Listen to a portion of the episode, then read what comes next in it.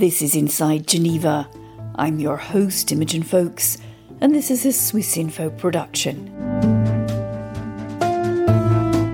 In today's programme, the United Nations has warned that Somalia is suffering its worst drought in 40 years. Two boys, twins, they're one year old. They're malnourished severely, the children and the mother. And she walked for 160 kilometers or so to reach an area where there is some food distribution. They joined hundreds of thousands of people who were leaving their homes for makeshift camps. But there wasn't enough food or water in the camp either. We have seen observed decreases in rainfall in the last um, few years. We see a decreasing amount of rainfall from 2 to 7% per decade from 1983 to 2010. We traveled to Sirigi, a village that has something armed groups want and villagers need a well abundant in water. Could we imagine actually countries or regions fighting over access to water as the water becomes more and more precious? Hello and welcome again to Inside Geneva. In today's programme, we're going to talk about water, the lack of it, climate change and food insecurity. Lots of our listeners will know that UN aid agencies have been warning for most of this year about growing hunger in parts of Africa. Now, those warnings are becoming a very harsh reality. To join me, I'm really pleased to welcome Rania Dagash, UNICEF's Deputy Regional Director for Eastern and Southern Africa. Bob Stefanski, specialist in climate, water, and agriculture at the World Meteorological Organization, and our regular analyst, Daniel Warner. Bob, I'm going to come to you first because the WMO has been watching prolonged drought in the Horn of Africa. And recently, the WMO warned that the next rainy season, which actually isn't due till October, could also fail. Can you tell us a bit more about that? Yes, so we have a, a group of regional climate centers and a lot of uh, major weather services, for example, the UK Met Office NOAA from the United States, Japan, China, etc. They all make seasonal forecasts. And unfortunately, they're all consistent, even though the reliability out for another six months is not great, that the September November forecast for Eastern Africa is again for below normal rainfall. So, again, this is potentially the, the fifth year in a row of below normal rainfall. Again, the, the models are consistent. We don't rely on one model. The confidence, again, of these models out to six months is relatively low. But what gives us concern is that there's consistency, high consistency among the models for the September November period uh, in 2022 coming up.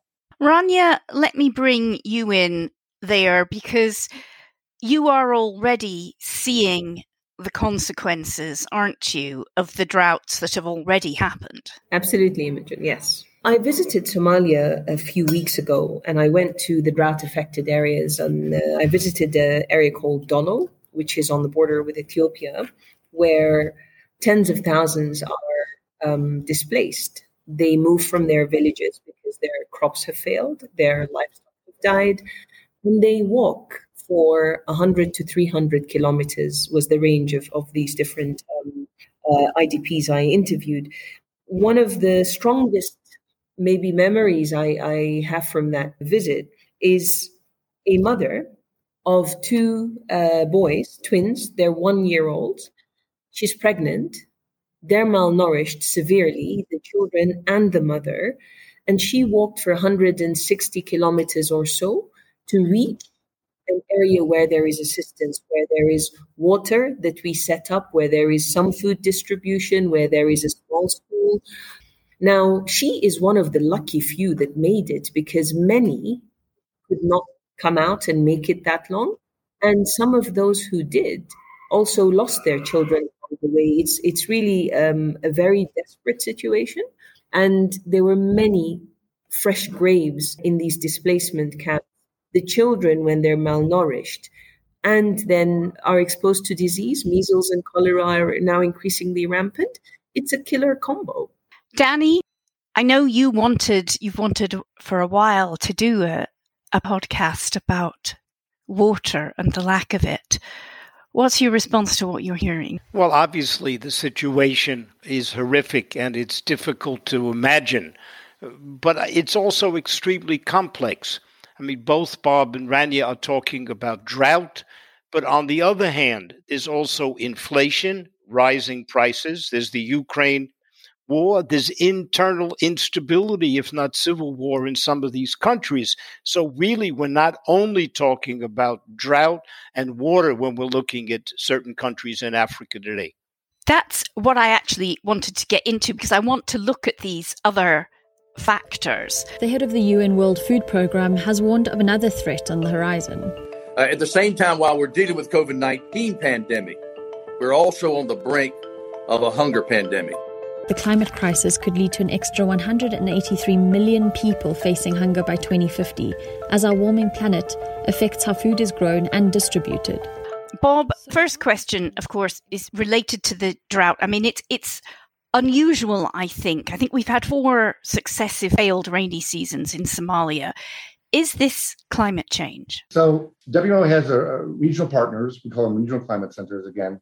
But as important, you know, we, we look at the FAO, the World Food Program, and, and, many other organizations, and we give them advice and input. Again, this is the, the we haven't seen this in the last 40 years, and this is what our partners say in the region. If we do look at the IPCC reports and we look at this area of northeastern Africa, we call it East Africa, the Horn of Africa, we have seen observed decreases in rainfall in the last few years. And also, um, we're expecting to see that to continue.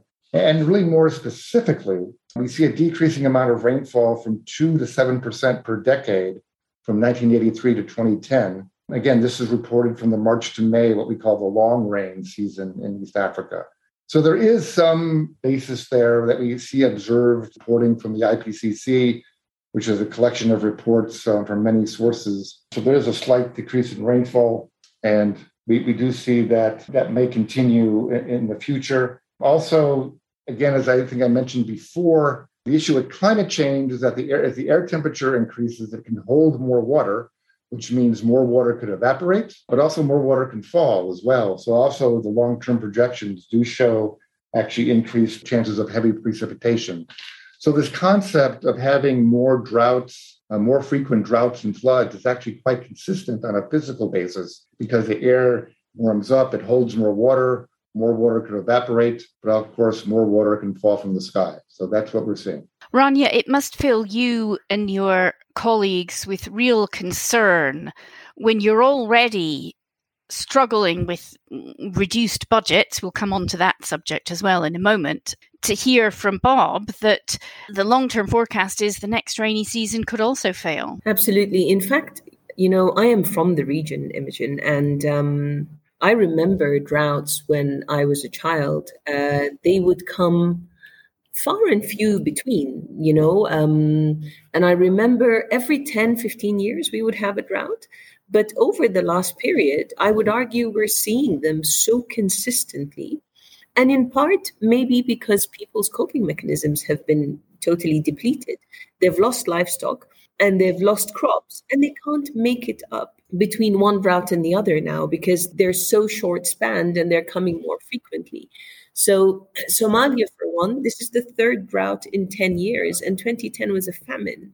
So, we are seeing it and we are concerned and we are working not just to save lives of children today, but to try to build a more resilient response. Danny, I saw you had your hand up there. Yeah, I'm interested, Bob and Rania, in competition for water. Could we imagine actually countries or regions fighting over access to water as the water becomes more and more precious? So, one thing we work on, WMO, and many, many partners, we have a, actually over 40 partners working on what we call integrated drought management. And this is called, we're trying to prepare countries. So, first of all, the work that Rania does is extremely important. I mean, that the response is needed. But of course, we have to go beyond that, right? We need to prepare countries for the next event. The issue that we face we have tropical cyclones, hurricanes that occur every year. We'll have summer thunderstorms every year. So people are used to that. They can prepare, they can adapt to the warnings or they listen to the warnings. Drought is what we call a slow onset event, and they only occur maybe once every few times during a decade or during over 20 years. So people might react and then forget about it a few years later, and that preparedness is not there. So, one thing we really try to do is help countries prepare a policy, a drought policy, a drought plan to help them become resilient. And the issue here is that if there's a current drought situation, they have practices in place so they're not more vulnerable for the next event. And this is crucial. I think Rania has said also that in the past, um, they've had drought events now and then, but of course, they're becoming more frequent. And we do see that. Of course, that makes it um, helping countries become resilient much more difficult. Yeah, I'll add to that maybe a little bit. I, you know, the region uh, that is affected has a lot of pastoralists that live there, and agro pastoralists for that matter. And while climate change in itself doesn't cause conflict, we are certainly seeing it as an exacerbating factor, and where conflict over water has increased for sure for those that move with their with their uh, livestock. So it does create potential for more conflict. But in terms of our resilient response, one of the things UNICEF is really good at, it's leads in providing access to clean water and reliable sanitation to promote basic hygiene practices in rural, in urban areas, and in emergencies like this. And we have toyed with resilient, climate resilient water and sanitation. In southern Ethiopia, we've dug boreholes up to 600 meters down because we've mapped out the aquifers. And the communities that access that are safer from the drought today than others that we haven't been able to reach because it's so expensive to do that. It isn't just a well of 10, 20 meters, it is 600. And part of the areas we've mapped in Somalia are going to require us to drill up to one to two kilometers if we want to do this for a more sustainable water. So we are working towards it. Getting the resources for it is is a different matter because it's very expensive. Danny, again, I see you wanted yeah, to. You had something points. to say Number on that one, point. should we, given the fact that droughts seem to be continuing, anticipate having more climate refugees and people moving? And also politically, when Rania talks about drilling in certain countries, politically, you don't have access to all areas. Uh, Somalia would be one. I would imagine. We actually have access in a lot of places, um, you know, across Somalia and Ethiopia and, and even northern Kenya, the affected ones. Um, but resource has been the, the shortfall there, I, I would argue. But in terms of when people don't have water, the first coping mechanism is movement. And that's why we see so many displaced in Somalia and in other places. Now, in previous years, we would see even movement across borders. We're not seeing so much of it this time, but the situation can deteriorate very fast, and then even that will change. I think you raise a more fundamental point, which is are the livelihoods of these pastoralists and agro pastoralists sustainable? And I think that's a bigger policy question that governments have to reckon with very soon. Abdullahi Abdi Mohammed was a farmer until all his crops died. The mass movement of people across Somalia grandparents, children, neighbors leaving their homes. This is actually on my, my list of questions too. And I wanted to ask you, Bob, since you are also a specialist in, in agriculture we have also parts of, of Africa dependent on grain imports, and we'll come to the Ukraine factor uh, of that in a moment. But if these regions are so affected by climate change that they can't produce what they traditionally produced to feed themselves, is there going to have to be a radical change, different crops, or even could these areas become uninhabitable? It's a very good question. Again, this is a, a long term issue. So just to be clear to the audience, you know, this is not like this year we're going to plant uh, corn or maize, and next year we'll be planting nothing. You know, it, it's going to be over a long period of time. There might be more droughts or even more rain, depending on the situation. So the key here is connecting the the in, interacting with the local stakeholders, the farmers, the farmers organizations. There's agricultural extension agencies in many countries, and seeing what they're doing and seeing how they're talking to farmers and then looking at the projections ahead and then connecting this to the agricultural research centers that are in the region in East Africa and see if they can maybe start with developing more resilient or more uh, drought resilient crops for the first hand. So again, it's very hard to change some of the practices, the eating practices um, in, in, each region of the, of, of, the, of the world. Um, so we want to make sure that people have the same crops that they're always used to. But can we make them more drought resilient? Can we maybe introduce drip irrigation or more water efficient ways of growing the crops? Also, one thing we're working very hard on is looking at the seasonal climate forecasts and can we give them better advice? So maybe we give them a sense that the season will be near normal. Maybe there's more water than, than usual, and they can plant more area to a certain crop. Or if we think it's going to be below normal, they can cut back and maybe change the percentage of crops that maybe with something with more drought resilient. So these are all the practices, and this is what we call climate smart agriculture of trying to integrate the climate and weather into practices for the, the local farmers. And this is an integrated uh, practice across climatologists, meteorologists, agronomists, and farmers, and all that support system of trying to do that in a better way. And one thing we're also recognizing is a lot of farmers look at traditional knowledge. And uh, again, this is actually um, you know science, it's long-term observation over years. But the problem is with climate change that those statistics over the long term are changing. So again, we really need to interact with the local stakeholders to provide them the best information um, from the local source and doing what we can from the international sense, providing them training and the best forecasts that we can. Most of northern Africa and the Middle East depend on cheap wheat imported from Ukraine. But supplies of the grain were cut off after Russia invaded. Halima, her daughter, and a friend are picking mouquet in 45 degree heat. Their refugee rations have been cut by more than half. Let's look specifically at Russia invading Ukraine. Rania, it's a double whammy, isn't it, for aid agencies? You've got rising food and fuel prices for the things you need to buy to bring help to people. And you have, from what I understand, an awful lot of attention now being diverted to Ukraine away from the growing severe hunger that you're seeing every day. Absolutely. Ukraine did really three things. It diverted global attention from what would have been a lot stronger uh, today, given the, the malnutrition rates and and the just the levels of admissions of children with severe acute malnutrition. And by the way, this is one of the key signs that the situation is slipping towards a very dangerous zone.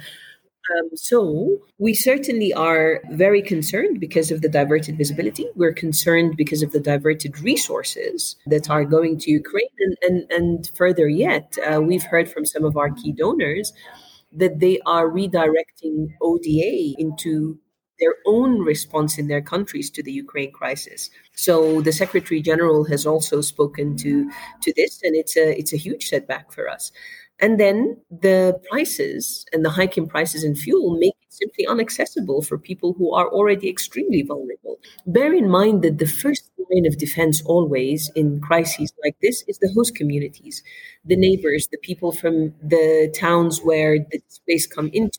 And they themselves aren't able to access um, food and water. So how how do they help? They've helped as much as they can, but they need external support. They need us all to be present and to respond Danny, I mean, you've watched uh, the humanitarian community in Geneva for many years now, and we often see competing projects, competing or too many needs for the, the funding that's available. Does this seem worse to you? Well, I think it's getting more complicated. And I want to come back to something Rania said supposing a certain donor comes to you and says, here's money for this project, you have to work with the government. In certain areas where you work, you have to admit there's a certain instability in the government or there are political implications. Just as from the donor community, they have their own politics, the receiving countries have also problems. How does this affect what you do in giving aid and assistance to the people in need? We work with the governments everywhere. It's a fundamental principle, actually, um, to our response. Even in Somalia, where um, there was a transition government, that has now been settled. A new uh, government and, and president has been elected. They've already appointed a special envoy for the drought who's actually been touring with the UN, and the president himself has gone around to visit those displaced by the drought. So they're giving this a lot of attention. Now, their resources may be limited, which is why it takes a collective effort for the international community, the United Nations, the NGOs, the local NGOs who are the backbone of this operation, truly, and uh, the government to work together. But across the region, all affected countries have declared an emergency because of the drought conditions. And that makes it much easier to identify the most vulnerable districts where we all need to converge and respond. And there's even a famine prevention strategy that the UN has put in place in Somalia because this is no longer a drought response for us in Somalia. It is famine prevention. We've seen famine in, in 2010 11. We lost 250,000, the bulk of which were children. And we just simply can't see that again. Bob, one of the reasons we're doing this topic today is because the WMO briefed my colleagues, journalists in Geneva, on the prospect of another failed rainy season in Somalia and what that could mean. Now, there was a time I fondly imagine where that might have made headlines around the world. Are you also finding that there's so much attention on the, the conflict in Ukraine that some of the things you're saying are are slipping below the radar? Yes, this is you know again I think as human beings in general we're, we are re- reactive. You know even at a let's say a personal level of, of financial planning and things like this. Some of us do a better job, and then we can translate this into government situations. I mean, one issue that we find so we can advocate to a government to do certain practices, but of course, the mandate of the government might be four years or eight years. But again, you talk about the occurrence of droughts, it might be you know one or two during a time period, and people might forget. Um, so it's a constant challenge of, of, making sure that the countries are aware of all the different practices and, and, and tools they can have to do this. Of course, the conflict in Ukraine is going to make our, our attention, but also things like that are also a, a wake up call, I think, to policymakers that maybe we need to do certain things on an energy level. Maybe we shouldn't rely on the food supply from maybe only one country. We should try to get diverse sources of grain. I know this is a big challenge for the World Food Program. Of course, it's easier for them to get grain from Ukraine because it's right there to East Africa. Also, maybe some sources from Africa to ship grain from the United States. It costs much more money. But of course, this is talking with colleagues from FAO and the World Food Program um, the Ukraine conflict is a, is a double whammy, harder to get crops from the region, from you know Eastern Europe. It also costs more. Fuel costs have now really skyrocketed. So it's really putting the response effort that Rania is deeply involved in under deep stress. Rania, did you want to add to that? I did. I think, you know, our ask for life saving is is quite critical and it's very time sensitive. But where we have been calling on the G seven and calling on the entire world for that matter is the investments have to also go in parallel into long-term resilience particularly supporting communities with climate resilient water sanitation hygiene and nutrition building systems of government strengthening those so that we are able to basically shockproof these communities that we know are in this belt that is continuously affected even after this response ends, we know for a fact we will be having this conversation again in two years. So any investment we make on the long term pays off. It pays off by saving lives, it pays off by saving children, it pays off by protecting, and it pays off by protecting entire communities. And we don't like to come back and ask for money all the time, nor do the people we support. You know, they're highly dignified and they're really difficult position where they rely on, on, on the response of others. And we extend that with absolute dignity and, and full support of, of the communities. But it's really a difficult position if we are not augmented with the longer term uh, resources. The World Bank has recently, sorry, just announced a 385 million response to the drought affected areas that's the type of support we want to see more of. And really a huge shout out for making this investment. Now, others have to follow suit as well. Yeah, Rania, when you talk about 380 million, I'm looking at the military aid and assistance coming into Ukraine, uh, and the numbers are quite different. Quite different. We don't have half the money we need to reach the people around the world that are literally marching toward starvation. Do we take food from the children that are hungry to get to the starving? That's not fair. Don't ask us to take food from the children of Ethiopia to feed the children of Ukraine. I'm really pleased to be having this conversation because, as I think you all know, these topics often are reduced to a 45 second news bulletin. And it's really good to be able to go in depth some of the factors causing the warnings coming from aid agencies like UNICEF. I wonder if I could ask each of you what your urgent priority or key solution would be. Is it really seriously tackling climate change? Is it immediately funding these emergency appeals for places like Niger, Somalia, which are less than 50% funded the last time I looked? Is it focusing on getting a solution, ending this conflict in Ukraine? Is it all three? And is that over ambitious? Bob, I think I'll start with you. It, it's as usual with, with most things, it's not one simple solution. So I think the immediate concern is really the assistance, uh, the response, the food response for Eastern Africa. Uh, the work that Rania does. That has to be the first response. As she talked about, there's malnutrition increasing, and that, that has to be responded to quickly. But then next, I think it's uh, diversifying maybe the, the food chain, the food sources, and then tackling climate change. You know, we, we know what we need to do. We've been hearing from the IPCC. My organization does an annual report on the status of the climate. And, you know, each year it gets a bit warmer and it's not, that's not changing. Then finally, I'll connect it back to preparedness. You know, a dollar spent in prevention is worth, you know, five times that um, in, in, doing something afterwards. So we, we know this as a fact. So I would say those three things immediate food assistance, working on climate change. We know what we need to do on, on several fronts there. And then really working hard on prevention and preparedness, I think, is really uh, key as well. Danny? Well, I think we've gotten to a point in Geneva where the silos of the organizations have become accentuated. And what we look at is for a more holistic overview of these problems, because as Bob said, there are multiple aspects to what's going on. And hopefully, someone can take charge and say, we have to look at this as a holistic problem and not just one crisis about A or B. Rania, I'm going to give the last word to you because you are there in the region that is suffering drought and the consequences of hunger, what would be your key demands or your key solutions? I think the, the simple answer is we are used to this kind of response. We've done it before. We succeeded in 1617 when there was a drought in the region. And we succeeded because we worked together as an international community and a humanitarian community. And I can't separate my response, uh, Imogen, to be fair.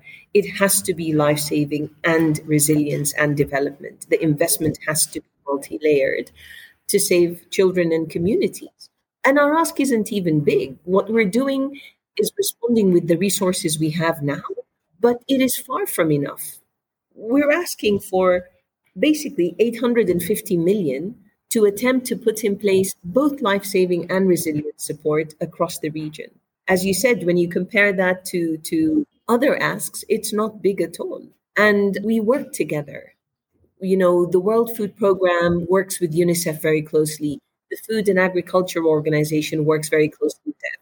The NGOs work closely with UNICEF. We all work quite well together. It's just the resources that are a gaping hole at this point. Well, on that note, I will remind our listeners, in case they want to mention it, um, to their governments that the appeals for Somalia, for Niger, for South Sudan are very underfunded and the life saving rations that UNICEF and the World Food Programme give to children in those regions have had to be cut. Sorry to end on such a depressing note, but I think it's really important to remind people of what's happening. Bob Stefanski, Rania Dagash and Daniel Warner, thank you very much for joining us here on Inside Geneva. A reminder you've been listening to Inside Geneva, a Swiss Info production. You can email us on insidegeneva at swissinfo.ch and subscribe to us wherever you get your podcasts. Let us know what you think of the programme and check out our previous episodes from a long, hard look at the United Nations, now it's 75, to the history of how the international treaties on landmines and on enforced disappearances came about. I'm Imogen Foulkes. Thank you for listening and do join us again on Inside Geneva.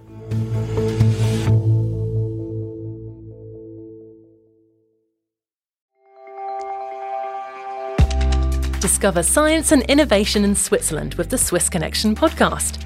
In the current series, we visit CERN and explore what they're up to next in their quest to solve the mysteries of the universe. We uncover groundbreaking discoveries in a Roman archaeological site and get the first glimpse of an exciting supersonic plane powered by hydrogen. From the tiniest particles to the vastness of space, Satisfy your scientific curiosity by listening to the Swiss Connection podcast for a mind expanding experience with Swiss Info. Listen on Apple Podcasts, Spotify, or wherever you get your podcasts. Make sure to follow or subscribe to get your latest episode on time.